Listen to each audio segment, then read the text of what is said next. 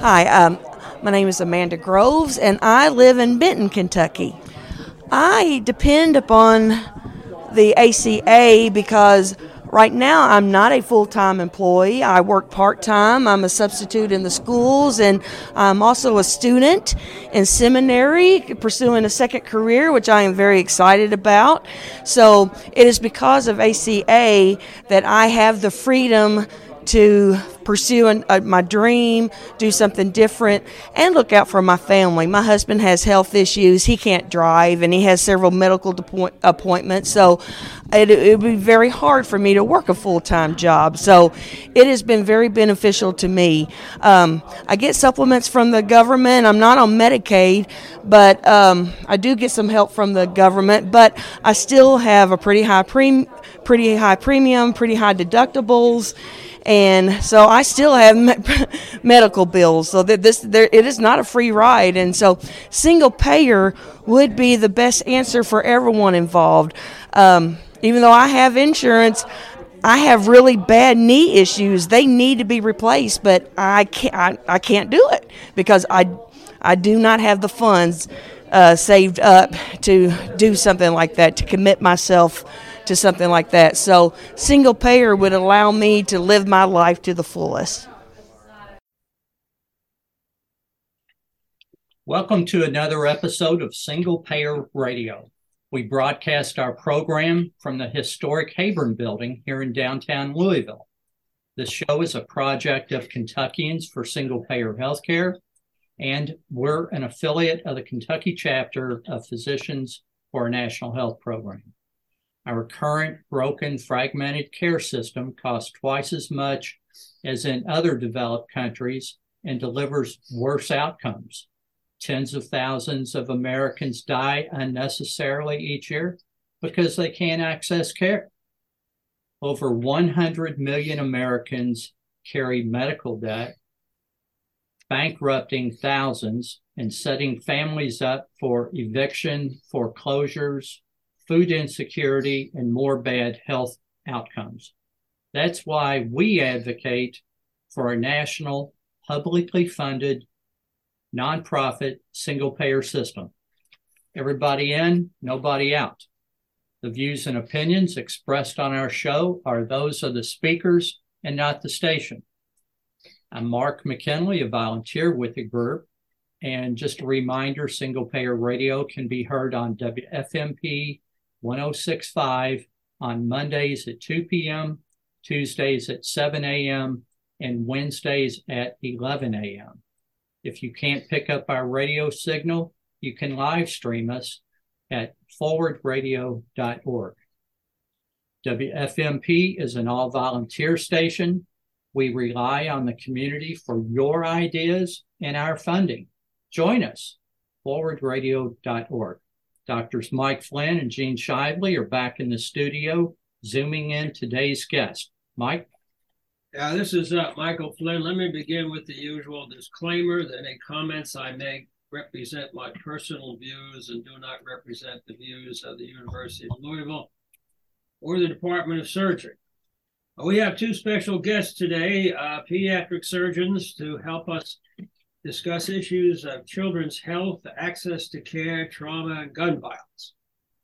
Um, uh, Cynthia Downard and David Foley are both professors at the Department of Surgery at the University of North Louisville. Uh, Cindy is the director of the Division Pediatric Surgery. She's the surgeon in chief at Norton Children's Hospital got her uh, medical degree at Vanderbilt, uh, did a general surgery residency at the Oregon Health Sciences uh, University, and did a fellowship uh, in pediatric surgery at Emory University and a surgical critical care uh, fellowship at Boston Children's Hospital.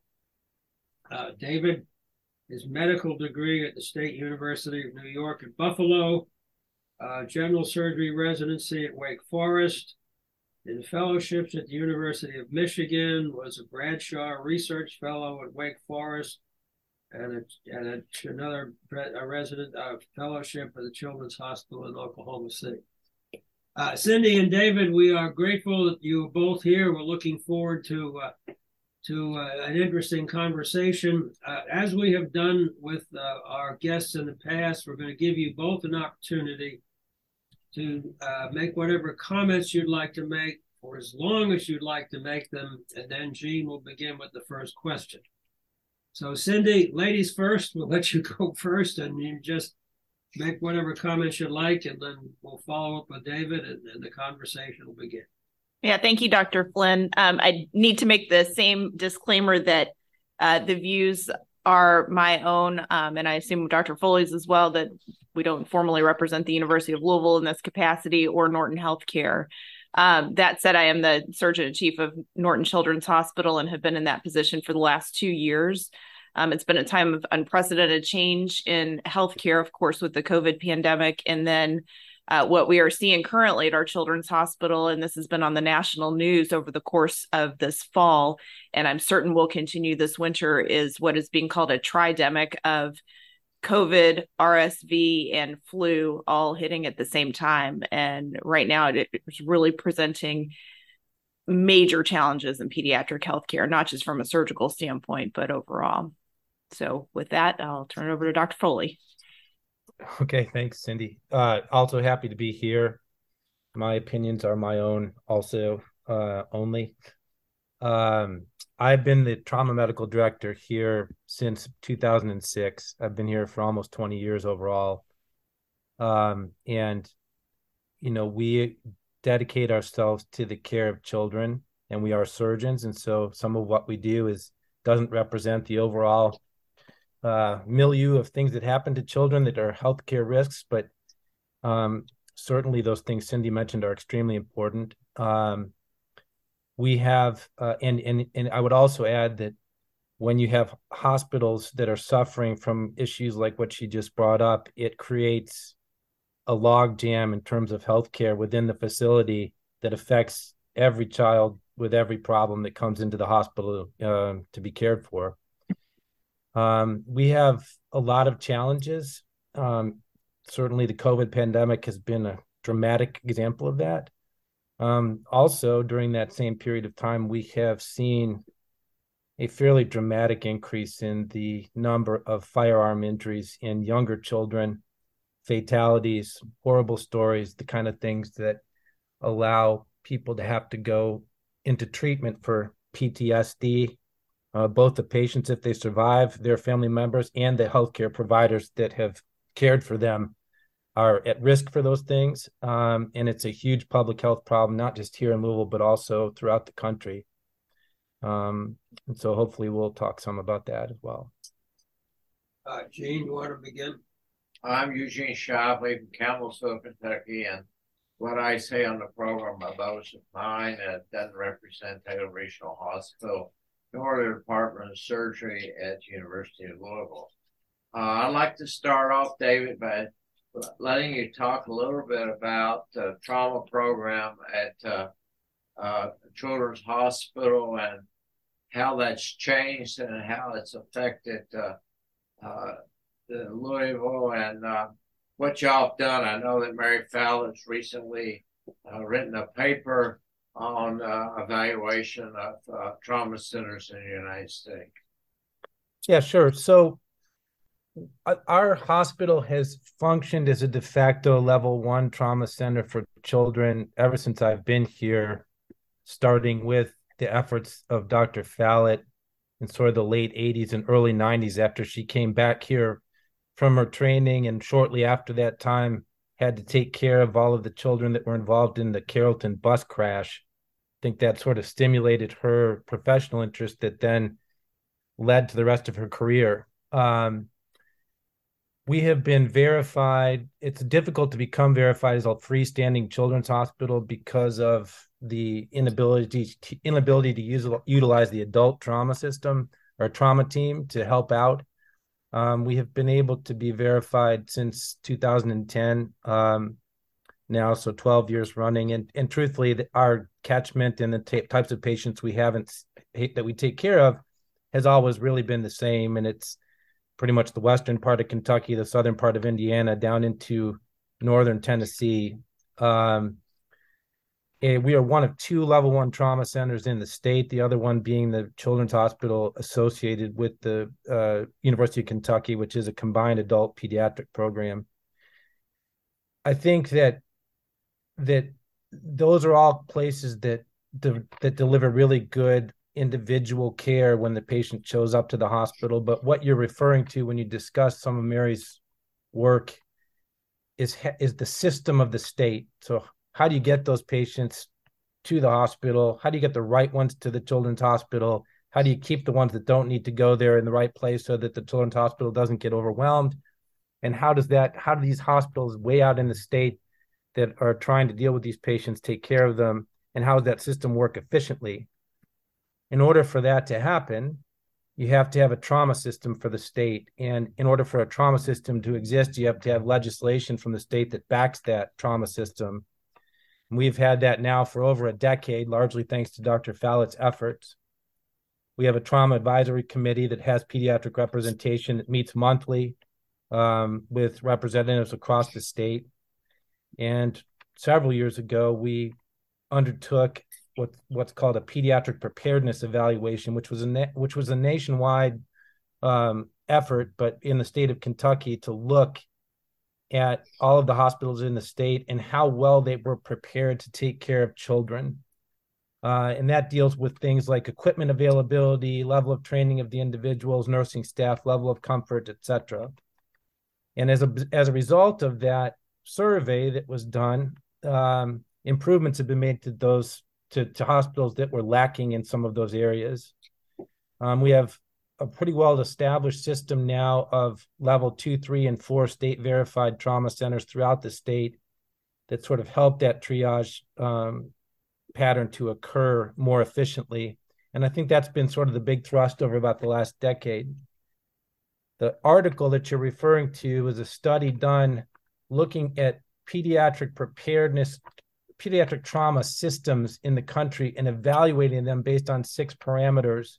Some of the more important parameters including included the, the the ability of the state to have a legislated and funded trauma system that had pediatric representation, as well as the level of pre- pediatric preparedness uh, in the various hospitals in the state, and a dedication to process improvement by that state trauma advisory committee. Those are sort of three of the big ones, as well as an evaluation process that is dependent on the state trauma registry.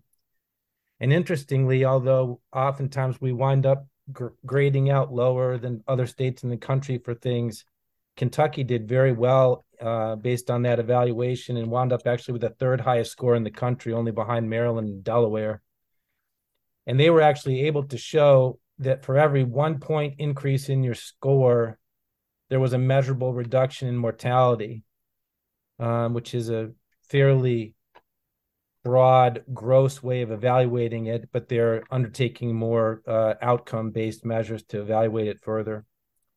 Um, and so I think our state has actually positioned itself fairly well over the last 10 to 20 years in terms of taking care of trauma overall, but also taking care of pediatric trauma? Well, I'd like to get into gun violence and some trauma a bit later on, but uh, Cindy, maybe we could we could spend a little time on pediatric access to care. Uh, the first part of this question, I'm not sure if it's totally fair, and if, if it's not something you're comfortable with, let me know. But I, I was wondering if you had a sense of pediatric access to care in Louisville versus Nashville or, or St. Louis or some of the surrounding towns. And then the second part of that is that if you could give us a sense of the insurance status or the Medicaid issues related to different parts of Louisville. Sure. So, um, with regard to the access to healthcare right now um, is a difficult time to answer that for the reasons that I stated before. In in general, um, I don't have data on pediatric access to care overall differentiating cities, but right now the challenges that I mentioned before with regard to current infectious disease issues and hospital systems that is nationwide. Um, and actually interestingly So a couple years ago, when the operating rooms nationally were limited by largely state legislators, um, not knowing what the COVID pandemic was going to look like, and and elective operations were halted nearly universally nationally, um, the uh, uh, ACGME, the Accreditation Council for Graduate Graduate Medical Education, decreased um, operative case number requirements for surgical based residencies and for case based residencies, knowing that there were some challenges in getting uh, patients into the operating room when you legally were not allowed to do so on an elective basis. Uh, interestingly, the ACGME has come back to pediatric hospitals specifically to pediatric surgery fellowships and to um, pediatric residencies, looking if at if they need to implement those same sort of case requirement reductions because of our current um, current pandemic situation, as I as I mentioned with the flu and RSV, and um, in addition to COVID. So so those those challenges are present nationally. I'm hearing from my colleagues in pediatric surgery that um, some institutions have had to limit the number of so-called elective procedures. And you know i just had a, a, parent yesterday say elective like you know it's not like he's getting a nip here and tuck there. I said no i mean elective like you can actually put it on the schedule. So i i think that's um, an important differentiation for the general public that maybe physicians um, kind of understand a little bit differently. But so as far as scheduled procedures um, that those are being limited at some pediatric hospitals and that's that's a national issue. Um, with regard to um, payment systems in the kentucky um, population our um, general population in louisville as far as uh, norton children's hospital we're about 63% medicaid about 32% private health insurance and then 5% with no health insurance or self pay. So um, that's our current mix. That does vary a little bit by um, the distribution of the city, but but that's sort of an overall mix. Um, now, what was the impact of the expansion of of, of uh, Medicaid under the first Governor Bashir, Beshear in terms of access to care? Yeah, I don't I don't have the specifics on that but um, my sense is that it definitely expanded the access for reimbursed care that that we saw, but I don't have the specific numbers. Uh, we know that for most hospitals, Medicaid only pays about uh, eighty percent of the cost, uh, depending on how you figure cost. How does that affect uh, Children's Hospital, and and how do you make up for, for the difference since you have such a high level of Medicaid patients? Yeah, it's it's interesting you asked that. That's been um, our our payer mix for as long as I can remember, um, and I don't know that um, that that has changed significantly with employment status changes and such over the last couple of years with COVID. Um, it's interesting you asked that though because just yesterday I got an email from the American Academy of Pediatrics advocating for uh, bringing Medicaid payments up to Medicare standards. So uh, Medicaid is even more poorly reimbursed than than Medicare. So um, so I do think we have a lot of opportunities to look at how we best uh, take care of our children. Now there have been national efforts um, as far as the Children Health Insurance Program and CHIP funding and things like that. That um, you know I think it's it's pretty universal nationally that people want children taken care of. They're our future of our country. Um, however, getting that paid for is always um, a hot discussion. Well, David, let's uh, let's move into trauma and gun violence, something that I, I have some real issues about. But I have a daughter who is a school teacher in New York, and she tells me that the issues that they have to go through with with preparing for the possibility of a shooting, where the students mm-hmm. have to either crawl under their desks or pile all the furniture against the door, is just uh, you know, it's, it's a serious issue. Uh, yep. So I wonder, before we get into some more specifics about gun violence, what what are your maybe both of you can respond to this? Your thoughts about uh, you know, the impact of, of those kind of activities in grammar school. I mean, I went. Yeah. I never had to deal with anything close to that when I was out, and I've been around as long as Methuselah. Well, I so that's a a good way to start this talk talking about this i think um it's it's very interesting to see and this has happened through the course of my life too i didn't have any worries like that either growing up Uh, never even occurred to me that something like that could happen. Um, and it's out of control. And this country is worse than any other country in the world. If you look at the statistics, um, gun violence, gun violence in children. If you take all patients under the age of 18, everybody sees now on the news the mass shootings, the things that happen in grammar school, multiple children killed. We've had them, you know, in, with increasing frequency over the last several years, particularly. And it creates a lot of anxiety and a lot of emotion on the part of the public. And these are really, really bad things, but they are the result, I think, of a more fundamental underlying problem, and that is that we have universal access to guns no matter our, what our background is. We have increasing mental health issues, and we have a very, very low overall level of education regarding firearm safety relative to the amount of guns that are out there. And if you look at if you look at the national data just with respect to children, the numbers are increasing. And if you take all people under the age of 18, it has now become the single leading cause of death for the first time in March of this year, the data now suggests that firearm injury is, is the leading cause of death of, in people under the age of 18, surpassing motor vehicle accidents, which had been the cause forever prior to that. Um, if you look at uh, no, and David, I'm sorry to interrupt. This is this is the result of school shootings.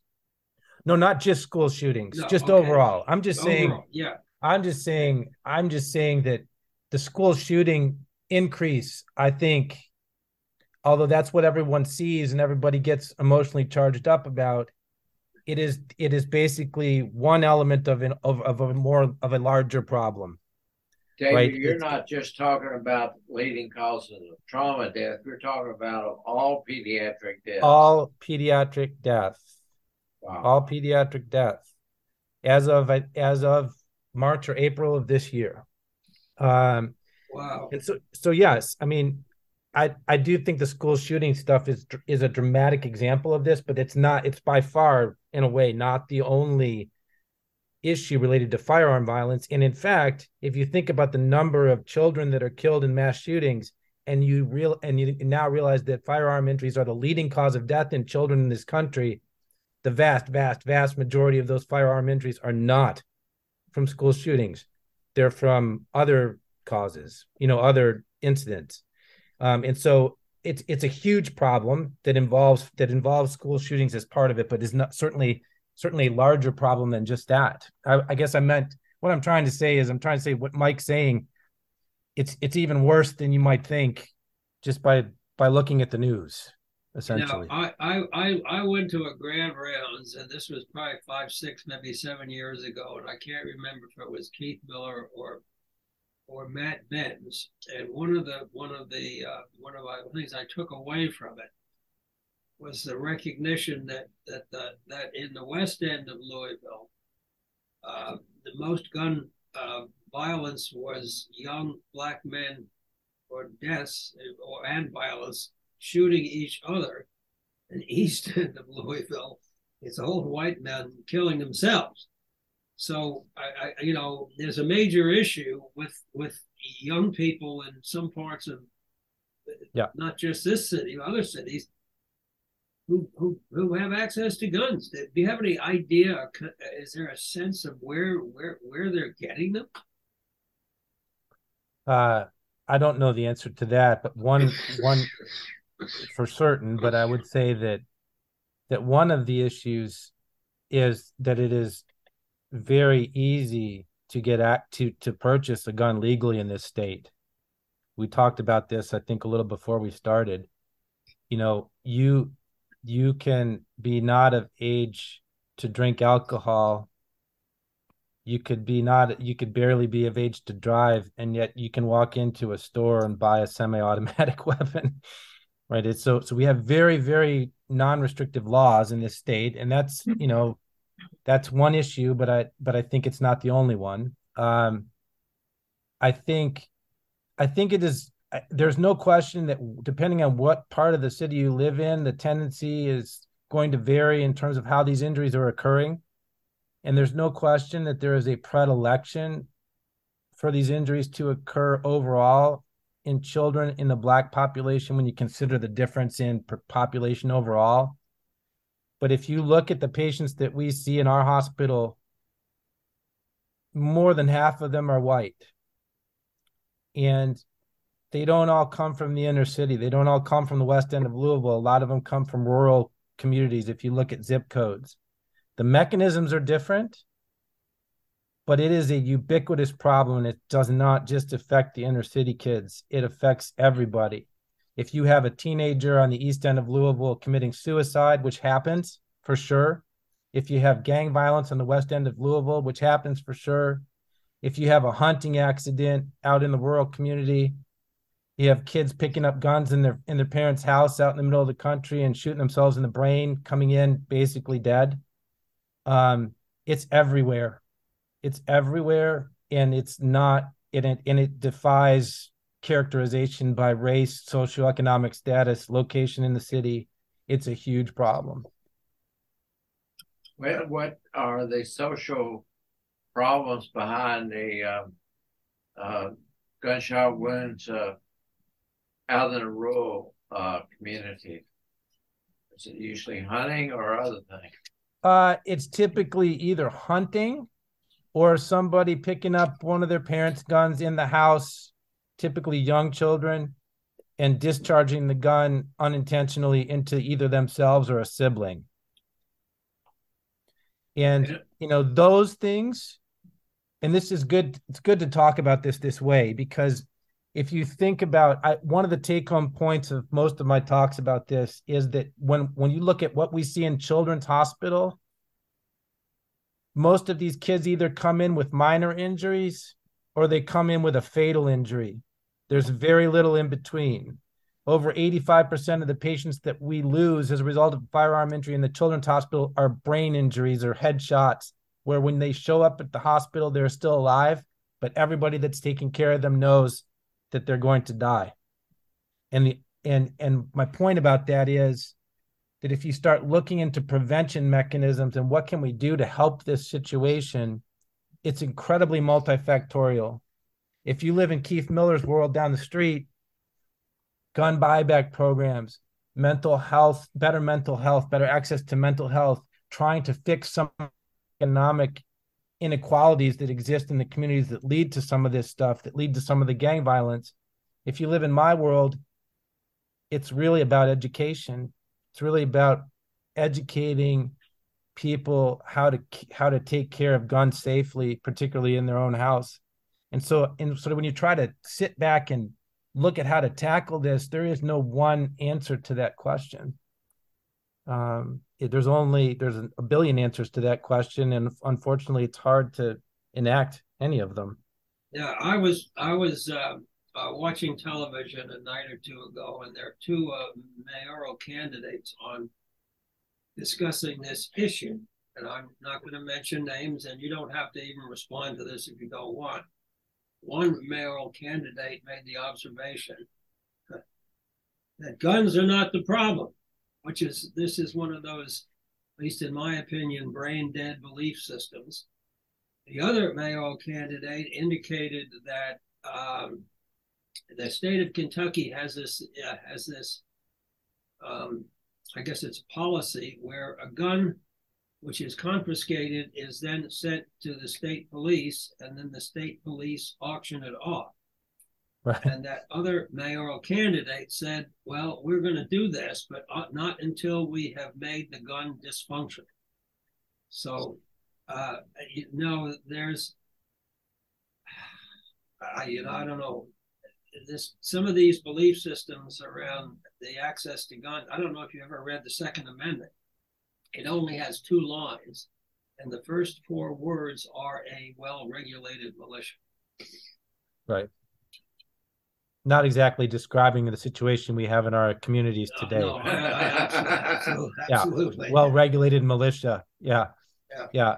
It also was written during a time when people settled arguments by going out in the backyard and loading handcrafted bullets into muskets, right? It's a very, very different situation than someone with an AK 47 out on the street. Yes, absolutely.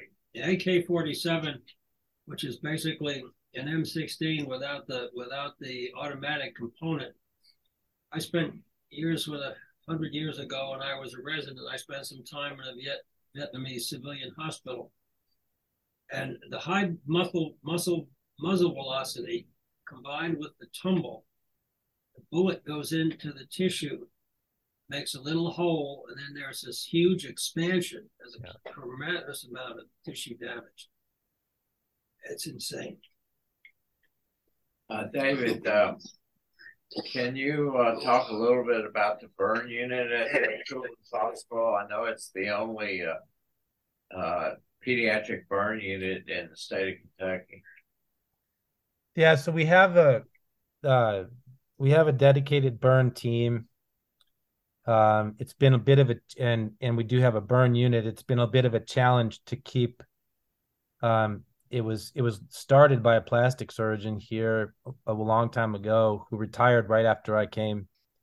Um, I took it over based on you know just being the trauma medical director. Um, we had a group of nurses that had been around for a long time. Were very comfortable providing burn care. Um, it it really wasn't a set physical unit as much as it was a sort of a corner of the hospital that we tended to place burn patients into and had them cared for by this certain set of nurses. And um, it's still functional, and we still take care of a lot of burns here.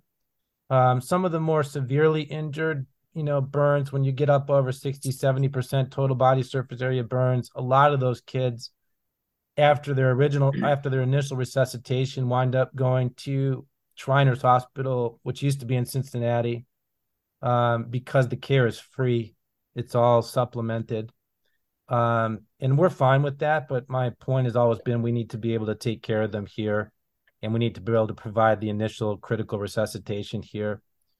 Um, having said that, one of our challenges from a burn unit standpoint has been to continue to keep interested, educated nurses working on these patients in the ward on the wards because of the nursing turnover has been so high.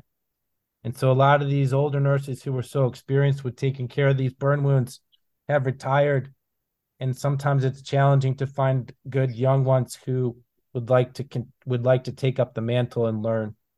Um, we do it, but then the turnover is so fast that you wind up not having these same really really reliable people that you used to have.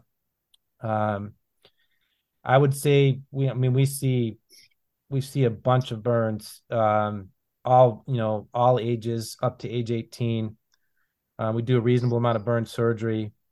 Uh, and our ICU is is helpful in helping us to take care of some of the more critically injured ones particularly the ones with inhalational injury. Uh, Cindy um, let's move, change the focus just a little bit what what has the effect of the collapse of Kentucky One and the expansion of U of L healthcare, which, uh, at least in my opinion, by all accounts, has been a remarkably successful activity. How has that affected your children's hospital, the kind of Norton Children's Hospital? Is that is it positive, negative, or or no no or or neutral? I, I don't know the um, direct financial implications of that. I know that from a day to day patient care standpoint, the primary interaction that we have with the U of L health entity is with our rehab hospital, Frazier Rehab, right next door, which is an incredible resource for our community and for our children's hospital, as uh, Dr. Foley has alluded to with our trauma program uh, the partnership having a, a rehab hospital that is outfitted for outstanding patient care for children is just an amazing resource. I mean, I did my fellowship in Atlanta, a city of 5 million people, and we had to send our pediatric patients to another city in order for them to get rehab care. So really having that physically next door to us is is invaluable. Uh, right about that same time that U of L Health was developed, uh, the pediatric entity, uh, mostly the Department of Pediatrics, pediatric specialties, and then we were on the fringe of that, um, being in the Department of Surgery. Um, formed a formal partnership with Norton Healthcare, and so for clinical employment with um, with Norton Healthcare, and I think that that has really solidified the relationship between the University of Louisville um, pediatric phys- focused physicians and Norton Healthcare, which makes sense because Norton Healthcare owns the physical children's hospital and having a, a solid partnership with those who staff that children's hospital just seems to be um, makes sense. Uh, can you uh, give us a little a sense of the how uh, the interaction between the, the, you all in your position at Norton Children's Hospital, uh, and then and your then you've got your university uh, position, and then you've got your react your your interaction with the the the private uh, pediatric community in general. Mm-hmm. Can you give us a sense of how you balance those. These are three, not necessarily competing, but they're 3 mm-hmm. somewhat different uh, focuses. Sure. So specific to pediatric surgery, we have all always been uh, both university faculty from an academic standpoint, where we're uh, members of the faculty of the um, Department of Surgery in the School of Medicine. And then, you know, I've been here for 15 years. We there were i think 32 private practices that made up the faculty of the university of school of medicine at the time uh, we were then part of the integration into the faculty practice plan and then this is the latest iteration. So it's not unusual for us to um, have a different clinical uh, clinical function as far as billing and coding and things like that and getting a paycheck for our clinical services as opposed to our academic um, affiliation with the university. So that's been sort of um, there the whole time. And that's that's not unusual for academic medical centers in general. Um, with regard to community physicians we uh, try to be available for everyone we don't care whether you're employed by uh, private practice, Norton, it does it doesn't matter to us. We want to be there for the children and to take care of children who have surgical issues, and so we don't really differentiate um, at all as far as you know access to care or anything like that. Now, I, I do have to say that part of our integration into Norton, um, and this is this we just had a grand rounds talk this morning on burnout and um, resilience and such. A big part of that discussion was electronic medical record access and use of the electronic medical record. Having one electronic medical record across the inpatient and outpatient venues has been life changing because you see a patient in the office and then they show up for surgery and you have actually the notes that you wrote in the office immediately available to you and so that's been super helpful um, more and more there are um, norton uh, employed pediatricians in the city. And so having access to that care i'm hearing on the on the outpatient side is helpful as well. But at the same time we want to make that uh, information available to uh, to pediatricians who are in private practice or employed by other entities too. And so that those that always presents challenges and communication is at the bottom of of you know a lot of um, of optimization of care and making sure that we have good communication, bidirectional communication with referring physicians and with uh, folks at the hospital is is key. How is Kosair uh, related to Children's Hospital? What's their function now? So uh, my understanding is that Kosair Charities, I know, does still provide a significant amount of funding, mostly through the University of Louisville, for pediatric focused um, efforts, whether it be research or education and such, but um, but not so much through the Norton Hospital, the Norton Healthcare mechanism. And I'm I'm not sure of the specifics on that though.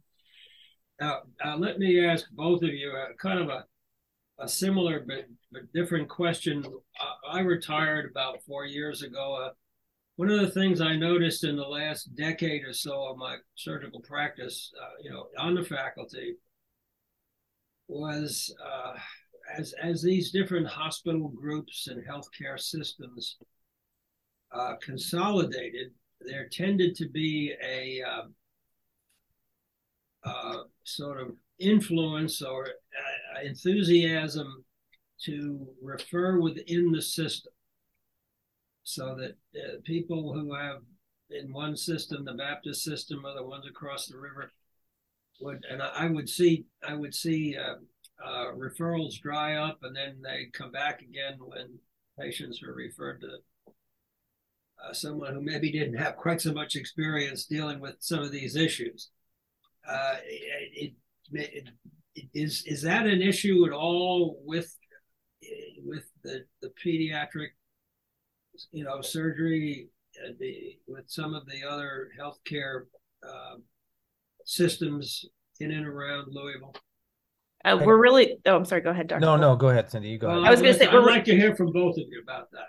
we're really the only pediatric surgeons in town and we just try to keep the care of the children at the center focus and so i don't notice a lot of um, as i said differ- differentiation as far as access and such the communication um, format might be a little bit different whether it goes straight through the me- medical record versus a faxed um, letter back or something like that but that keeping the patient care at the center um, has been I, I don't see a whole lot of difference. Dr. Foley may have different thoughts on No, that. I think it's because there aren't any other options, right? You know, if if uh, if somebody in the back, if there were a bunch of pediatric surgeons over at Baptist, then we would be in that situation almost certainly. But because there aren't, we we we tend to avoid that. However, I will say this: before the babies are born, many of them are taken care of in the Baptist system, and we have seen obstetricians from the Baptist system referring prenatal consults to Cincinnati so as not to send them to Norton. That has happened.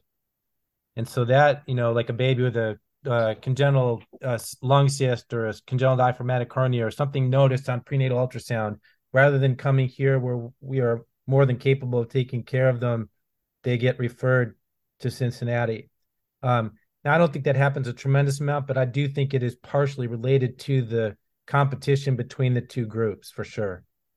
I don't think there's any question about that, and that was something I noticed in my, as I said, in my last ten years. of practice. Um, the other thing I would say about the private pediatricians and versus like the Norton employed pediatricians that this that has really undergone sort of a revolution in the hospital in that the vast majority of patients almost 100% now if they come into the hospital are cared for by hospitalists that are employed by Norton and our university faculty not by their private pediatricians. And when I first started here it was probably only about 30% and the other 70% were cared the you know the pediatricians would come in and round on their own patients so one of the one of the things that we do have to fight now from a is is the communication end of it. Like cindy mentioned where you can be caring for a child that's very sick and while you're in the hospital all the communication is going back and forth with the hospitalist. And as soon as they're discharged it's the pediatrician's patient again. And we have to be mindful of that in a way that we didn't used to. Um, speaking of burnout, that seems to be a very hot issue about medical care today, particularly doctors and nurses. But uh, nobody seems to be taking care of one of the leading problems, which almost everybody mentions uh, the computerized uh, medical record. Has there been any progress in the making uh, the, the time, the amount spent on electronic medical record, and and the uh, complicated medical records easier so that uh, very highly trained pediatric surgeons don't have to waste so much time? Um, as far as specifics of throughput of, of medical records, um, I, I think it's an interesting phenomenon overall that, you know, there are tips and tricks that you can use to get through office notes faster and pre-populating and smart phrases and, you know, Cerner and Epic and one's better than the other. I think that the real underlying issue though is that more and more has been pushed to the physicians and this actually was discussed in grand rounds this morning too. You know back 25 uh, 30 years ago when i was starting in residency you would go through write the notes you know collect the um, vital signs on a patient write the notes put the orders in and then anything else was um, communicated by phone with the nurse on the floor or, or the um, pharmacist. But when with the advent of electronic medical records, when it's pushed to the physician, that um, you know I'm putting the primary care physician in as far as who the um, referring note needs to go back to in the office, and I have to put all the orders in for um, for surgery and for whatever tests they need. You know, whereas previously it was just a, a quick jot down. That that all adds up, and yes, it's one minute here and one minute there, but that all, all adds up over the course of the day. So I think that um, going forward, the more that that shifts away from the physician on the on the day to day and i think that that's coming um, in the not so distant future. I think that that's going to help a lot with the physician burnout anyway so. Yeah when you make rounds do the nurses make rounds with you like they used to? It varies. If you're if you're intentional i think you know and uh, we have these new devices called vocera too um, i'm not sure, sure if, if you all are familiar with those but it's basically replaced the um, the phones that the um, nursing and um, and physicians have these two the phones that they would carry around the hospital. So it's a device that sits on your chest and you um, it, you just clip it to your scrubs and you talk to it and it's supposed to directly voice page um, another person. It's um, a lot of times the idea is that you can directly find that person and have a direct discussion with them and so facilitate communication i'd say nine times out of ten if i try to um, if i try to use it you know and i'm looking for the nurse for the patient in room 555 i end up yelling into the phone i just need to talk to the nurse in room 555 and i can't get a hold of an actual human being. So um, so i think there are all kinds of devices and efforts um, designed to improve that communication but but the discussions that happen at the bedside now i have to say that the pediatric teams the general pediatric teams are very good at making um, team rounds with a whole slew of medical students residents attending um, nurses but you know in a in a surgical practice where you're running down in between cases to see three or four of the um, you know 10 or so patients you have in the hospital it's hard to coordinate that sometimes. But um but having those discussions at the bedside i agree is is valuable. Well let, let's uh, shift focus uh, a little bit. I'm going to ask both of you to comment on this kind of long rambling sort of question Number one uh, is child abuse. And uh, let me go through this and then you all can pick out what parts you want to talk about. Is this increasing, decreasing, or stable uh, in Kentucky, Louisville? And then, you know, the causative factors, you know, poverty, mental health, Ill, uh, mental illness, drugs, family situation, location, rural, urban, suburban. I mean, that's a that's a lot of stuff. Um, and I'm not sure how how much direct contact as pediatric surgeons you have with that, but I, I we'd like to hear both of your views about about those issues. I think if you're talking about incidents, there are a couple of things you have to you have to separate out shaken baby syndrome from other forms of abuse in older children, like burns and physical abuse in older children. Um, and then you also have to consider co- the the what the real incidence of child abuse is given has been over the last few years given the COVID pandemic. So there definitely has been an increase. There was definitely an increase that we have seen both nationwide and in the city of Louisville in child maltreatment um, since 2020 and that makes some degree of sense right? People weren't going to work. They were all cooped up in their house. They weren't going anywhere. There was a lot more mental health dif- difficulty. Um, and and we have seen that increase. Um, and it is there is a predilection for sort of lower socioeconomic areas in terms of where it comes from. But again just like gun violence it's not i think it's a mistake to focus on that because it happens um, on the east end of Louisville as well. Um, I would say that our hospital has been very active in terms of maltreatment prevention programs.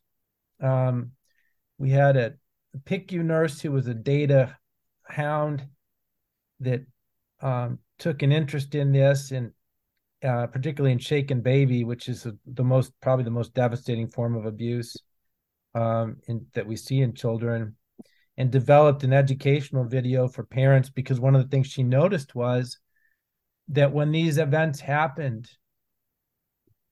and the children came in and they had a devastating neurologic injury, very, very frequently the perpetrator was a parent, and very, very frequently the perpetrator was devastated, devastated about the injury that they had caused after the fact.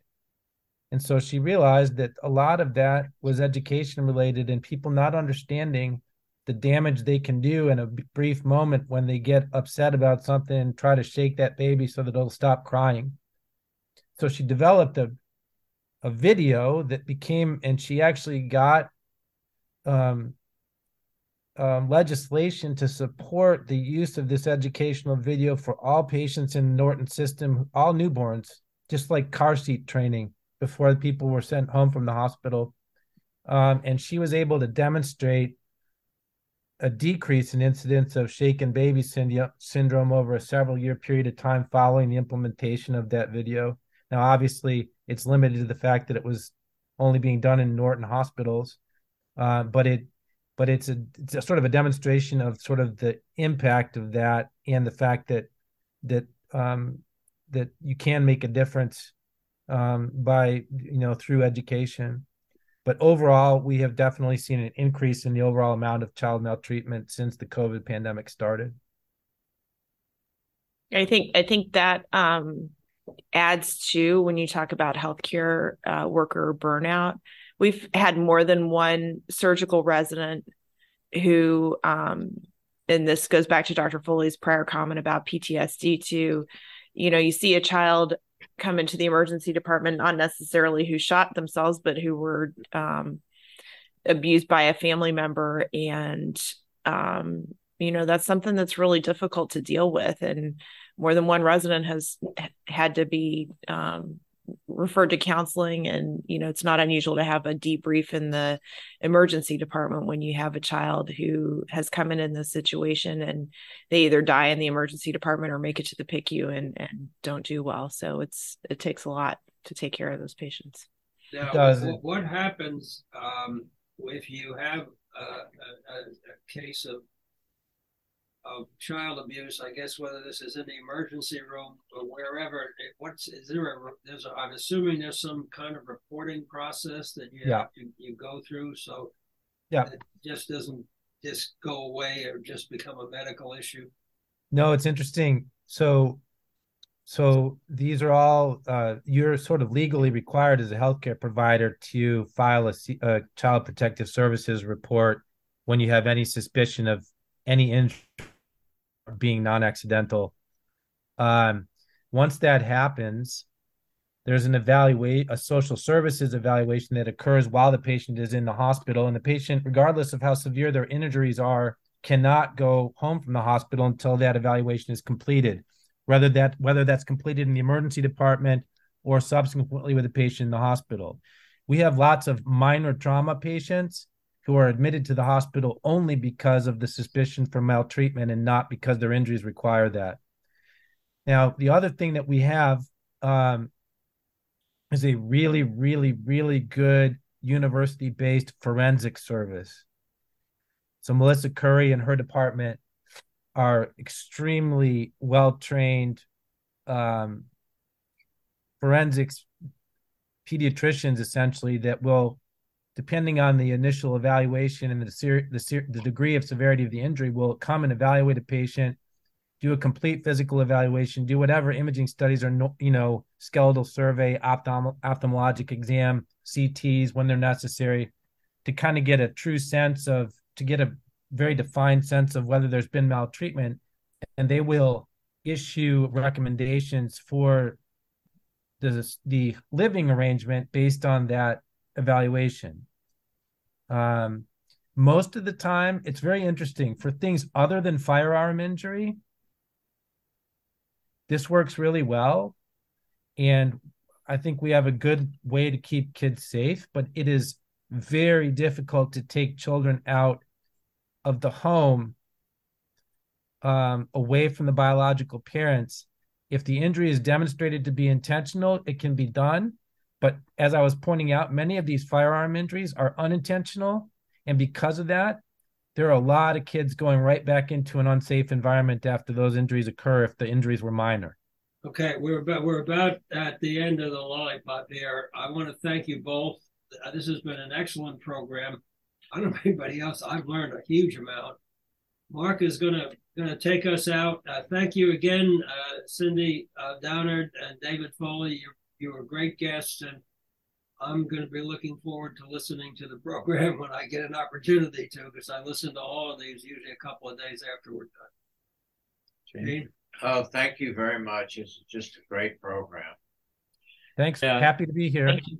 Okay, and I'll add my gratitude. Uh, too often, what I'm reading is just a real buzzkill with regard to all the money sloshing around in the system, and it's good to have professionals in the in the studio. And it's uh, thank goodness uh, kids here in Louisville have uh, have you guys uh, for their emergency care just want to uh, real quickly uh, talk that uh, our mailboxes and airwaves are bombarding us with Medicare, Medicare Advantage ads.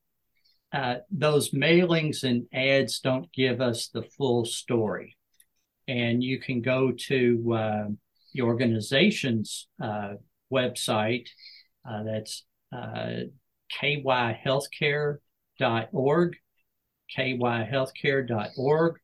You can go to the Facebook and Instagram accounts to get a fuller picture of um, of the Medi- uh, Medicare Advantage programs. And Louisville Metro Health and Wellness has a program called the Senior Medicare Patrol to help Medicare beneficiaries, their families, and caregivers who have questions about billing issues, or if they think they're being scammed. Uh, you can call them at 574 6960, 574 6960, or visit the well uh, their website there at uh, Metro Government. Uh, again, guys, thanks for a great show. And um, if you have any ideas for a show or would like to contact our chairperson directly, you can contact Kay Tillow at nursenpo at aol.com, nursenpo at aol.com. For Single Payer Radio, I'm Mark McKinley. Thanks for listening.